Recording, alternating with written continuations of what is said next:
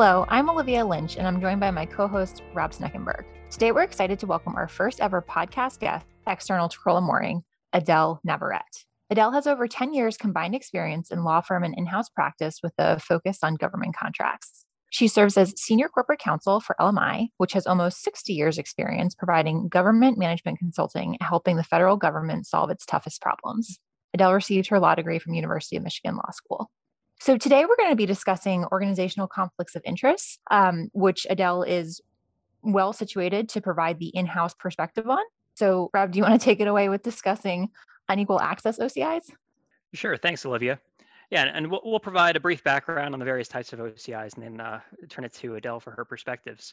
But to start, an unequal access to information OCI arises where a company, through performing one government contract, gains access to non public information that may be competitively useful in obtaining another government contract. For example, if the company on its first contract has access to non public details about the agency's source selection plan or about requirements or about uh, competitor pricing or proposal information, that would be non public and potentially give it an advantage, or in this case, an unfair advantage in a, another competition. So, Adele, you know, how do you address this and what types of mitigation measures do you find effective when you're faced with uh, unequal access OCIs? When you have an unequal access OCI, you're usually separating some individuals in your organization with access to sensitive information from another part of your organization submitting a proposal without using or accessing that sensitive information. You want to document this separation and protection of sensitive information in a formal way so it could be reviewed later, even by the government. That's your OCI plan. Your OCI mitigation plan is simply the steps you take to protect the sensitive information. I personally like a bottom line upfront approach. I like to be able to pick up an OCI plan and understand in the first couple paragraphs what are we mitigating, how, why, and who. At the simplest terms, who can't talk to whom about what? The individuals with access to sensitive information should sign an NDA agreeing not to share that information with anyone else in the organization. If another part of your organization is submitting a proposal that could arguably benefit from that sensitive information, you might want them to sign an acknowledgement that they understand the individuals have been firewalled, so they do not even innocently elicit information from them. And then there are other measures that you should put into place because people are busy and we need reminders. And these are pretty easy lifts. You can leverage IT systems. You can restrict access to LAN or SharePoint files to the minimum people necessary. And then there are physical measures. You can have controlled closed door meetings. You can even put a sign on the door of the proposal room stating what proposal is being worked on and even list the names of firewalled individuals who shouldn't enter. Also, it's important to be mindful of financial incentives. Make sure one group is in no way incentivized by the other group financially. For instance, it would not be a good idea if the individuals with access to the sensitive information had like their bonus tied to the capture team winning the proposal. So you do all those things, you document you've done them, and you make sure your OCI plan is ready for prime time. You might be required to submit your OCI mitigation plan to the government if required by a contract or the RFP for whatever you're bidding on, or if the government just requests it. But at a minimum, you should maintain the plan and signed artifacts with your contract file because you might need them later, maybe like in a bid protest to show contemporaneous mitigation measures were in effect. So, Rob, those are the mitigation measures in your toolbox, but there is a mitigation measure that the government has, which is to turn unequal information into equal information. The government can release competition sensitive information to all offerors and sometimes does. Like if one offeror had access to the independent government cost estimate, the government could just share the IGCE with all offerors. That would level the playing field for everyone and eliminate the OCI. Equal access means no unequal access, so no OCI. Thanks, Adele. So uh, those are great points about a, a, lot of different mitigation measures that one can take, and I really just want to harp on on one of the first things that you said there, which was when you have your plan. Of course, you want to document it, but you want to define upfront what is the concern. What are you addressing?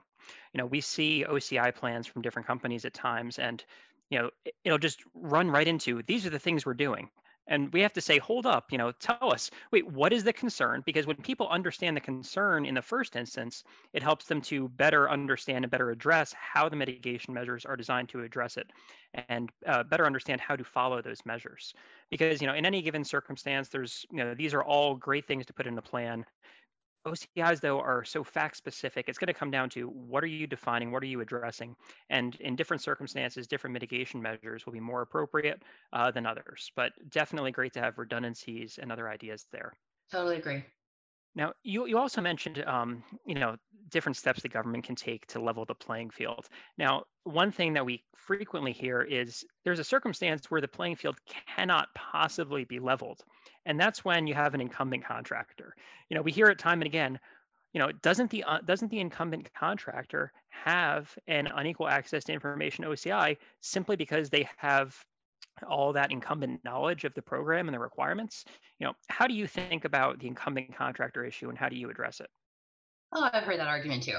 Um, it's definitely not a winning argument. I mean if the rule were you had to firewall off every group of incumbent employees from the recompete proposal it would be much harder to win recompetes and we know that just isn't the case. And GAO recognizes natural advantages of incumbency. It's made clear that incumbency is not in and of itself an OCI. I mean, if I had to create OCI plans for every single contract where we go after recompete, it would be a full time job. That would make me so unhappy. I mean, I love OCI plans as much as any other GovCon lawyer, but everything in moderation. You know, they may be more likely uh, to give rise to certain concerns because there is that additional knowledge. But there, are, you know, as, as you said, and GAO has, has documented it, the nat, the quote unquote natural advantages of incumbency um, do not create an OCI. So Great discussion. Appreciate that perspective. Why don't we kick it over to Olivia to walk through biased ground rules?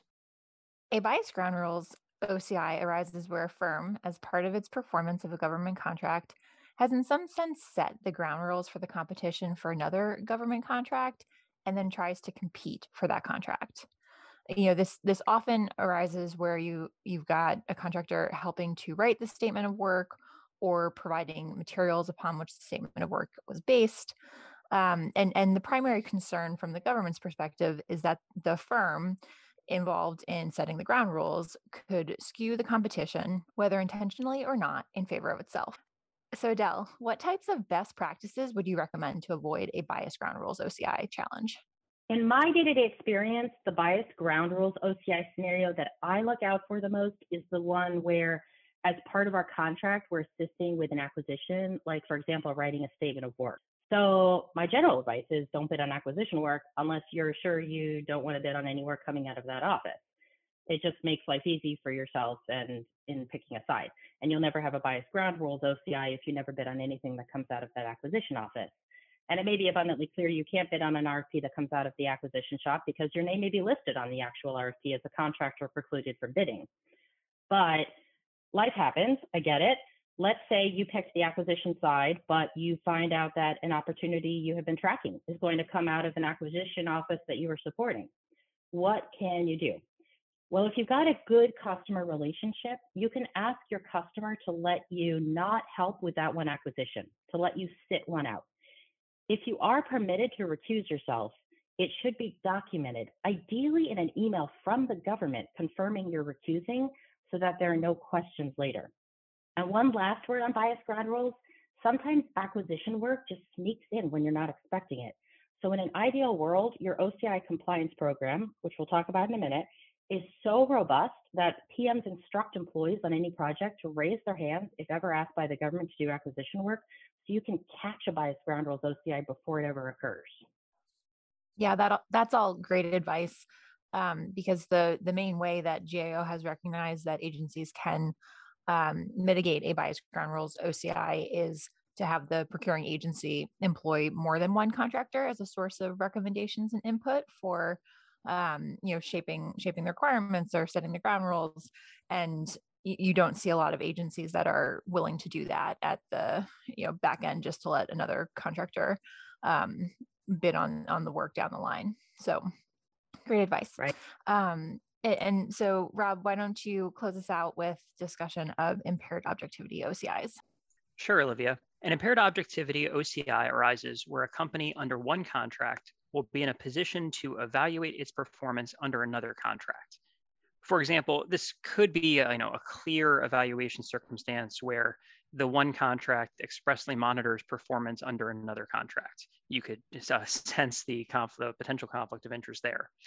You know, alternatively, another example would be if a contractor, say, had a contract to uh, perform budgetary audits uh, for an agency, and if those budgetary audits included uh, particular contracts that were performed for the agency. You know, the concern there is that the contractor, under its auditing function, might not provide as uh, open and honest and transparent of an evaluation of its own performance and of say its own cost control under its contract. So that's the type of things that we're concerned about when we talk about impaired objectivity OCIs. Um, and these are a little bit trickier. So Adele, why don't you help us to understand them? What do you and your capture teams look for in a solicitation to assess whether there might be impaired objectivity concerns? Yeah, they they are tricky, Rob. Um, you got to read the statement of work closely and watch for the types of tasks where the government wants objective, unimpaired advice, like evaluating contractors' performance or independent verification and validation, also known as IV&V work. And when you see tasks like that, ask yourself if you're able to provide objective support on those tasks. Or is there some reason you may not be able to be objective? For example, does the PWS require you to, you to evaluate the performance of a company who also happens to be your prime contractor on another program? Can you really objectively evaluate someone who pays your bills? That's what the impaired objectivity OCI is all about. So let's take this one step further. If you identify a an actual or potential impaired objectivity concern, you know, how do you address that? I think it is possible to address through outsourcing uh, but it's difficult to thread that needle. Let's say you're a prime contractor and you outsource some work to a subcontractor you think can be more objective than you. The problem is you're still paying that subcontractor. So while it's an organizational firewall, there's still a financial connection. And what if the subcontractor is small and your business represents a lot of their revenue? Can they really be that objective? So uh, outsourcing, subcontracting out, it it's a it's a start. I don't I don't know of many other means to address this, but it definitely won't work in all situations. It's it's a tricky one. No, certainly. And I think it, gets, it all circles back to the fact that, you know, OCIs are very fact specific and it just speaks to the importance of being vigilant and planning ahead. And, you know, as you said, thoroughly going through the SOW, looking for tasks that might raise these concerns and, you know, being proactive and, and documenting and thinking through what are the potential steps you can take. And then, you know, circling back to our discussion about uh, about unequal access earlier, you know, having that OCI plan in place to recognize these these potential scenarios and to make sure folks are aware of their responsibilities, uh, definitely all important here. Thanks. So we'll turn to our two final questions for Adele. First, from your perspective as in-house counsel, what type of OCI do you think is the trickiest to navigate and why? For me, the trickiest would be the impaired objectivity OCI, the one we were just talking about. So let's talk a little bit more about it. Impaired objectivity OCIs, they just can't simply be mitigated by firewalling off employees because the conflict at issue is at the organizational level. One way you could potentially mitigate this type of OCI, like we talk about, is if you're a prime, giving the portion of the work triggering the OCI to a subcontractor and giving that subcontractor like a dotted line of approval straight to the government. For example, subbing out a portion of work that involves evaluating the performance of your subsidiary. So that's tricky enough. But on top of that, this mitigation strategy necessarily requires government buy in because you're asking the government to interact directly with an entity with whom they don't have privity of contract. And the government needs to be assured that the subcontractor's objectivity is not impaired by the fact that their bills are being paid by the prime. So it can get so complicated. So that's why, for me, impaired objectivity just blows the other OCIs out of the water. But give me uh, bias ground rules are unequal OCI any day. A walk in the park. Uh, great. So um, you've talked a lot about uh, mitigation mechanisms for for each of the three types of of OCIs. Um, but for a contractor that's trying to implement a comprehensive OCI compliance regime, what are some of the important you know best practices that they should be considering, such as, for example, annual training of employees? I'd say if developing OCI compliance is like growing a garden, then annual training for all employees about the three types of OCI is like planting the seeds. So start there with educating and communicating what to look for and where to go with OCI questions, and make sure to especially educate your capture team. If you're large or getting large, you might need a commercial software product for situational awareness of your company's overall OCI posture. Like if one part of your organization is spending thousands of dollars in capture efforts only for the RFP to drop and your company's name is listed on that RFP as a company precluded from bidding because another part of the organization assisted in the acquisition, then you need a tracking system because the right hand doesn't know what the left hand is doing. And if you're not yet at that point, at least have your capture team complete an OCI vetting checklist for every opportunity checking for the three OCI scenarios, and then escalating for further review as necessary. And of course, you need someone who can perform that review, who can diagnose OCIs that arise, and hopefully mitigate them. Thanks. That's all great advice. And, and we really appreciate you uh, coming on as a guest to our podcast, the All Things Protest podcast. Thank you so much for having me. Of course. So that's all we have for you today. Thanks for listening. The All Things Protest podcast is brought to you by Crowell and Moring LLP. You can find more information at crowell.com slash all things protest.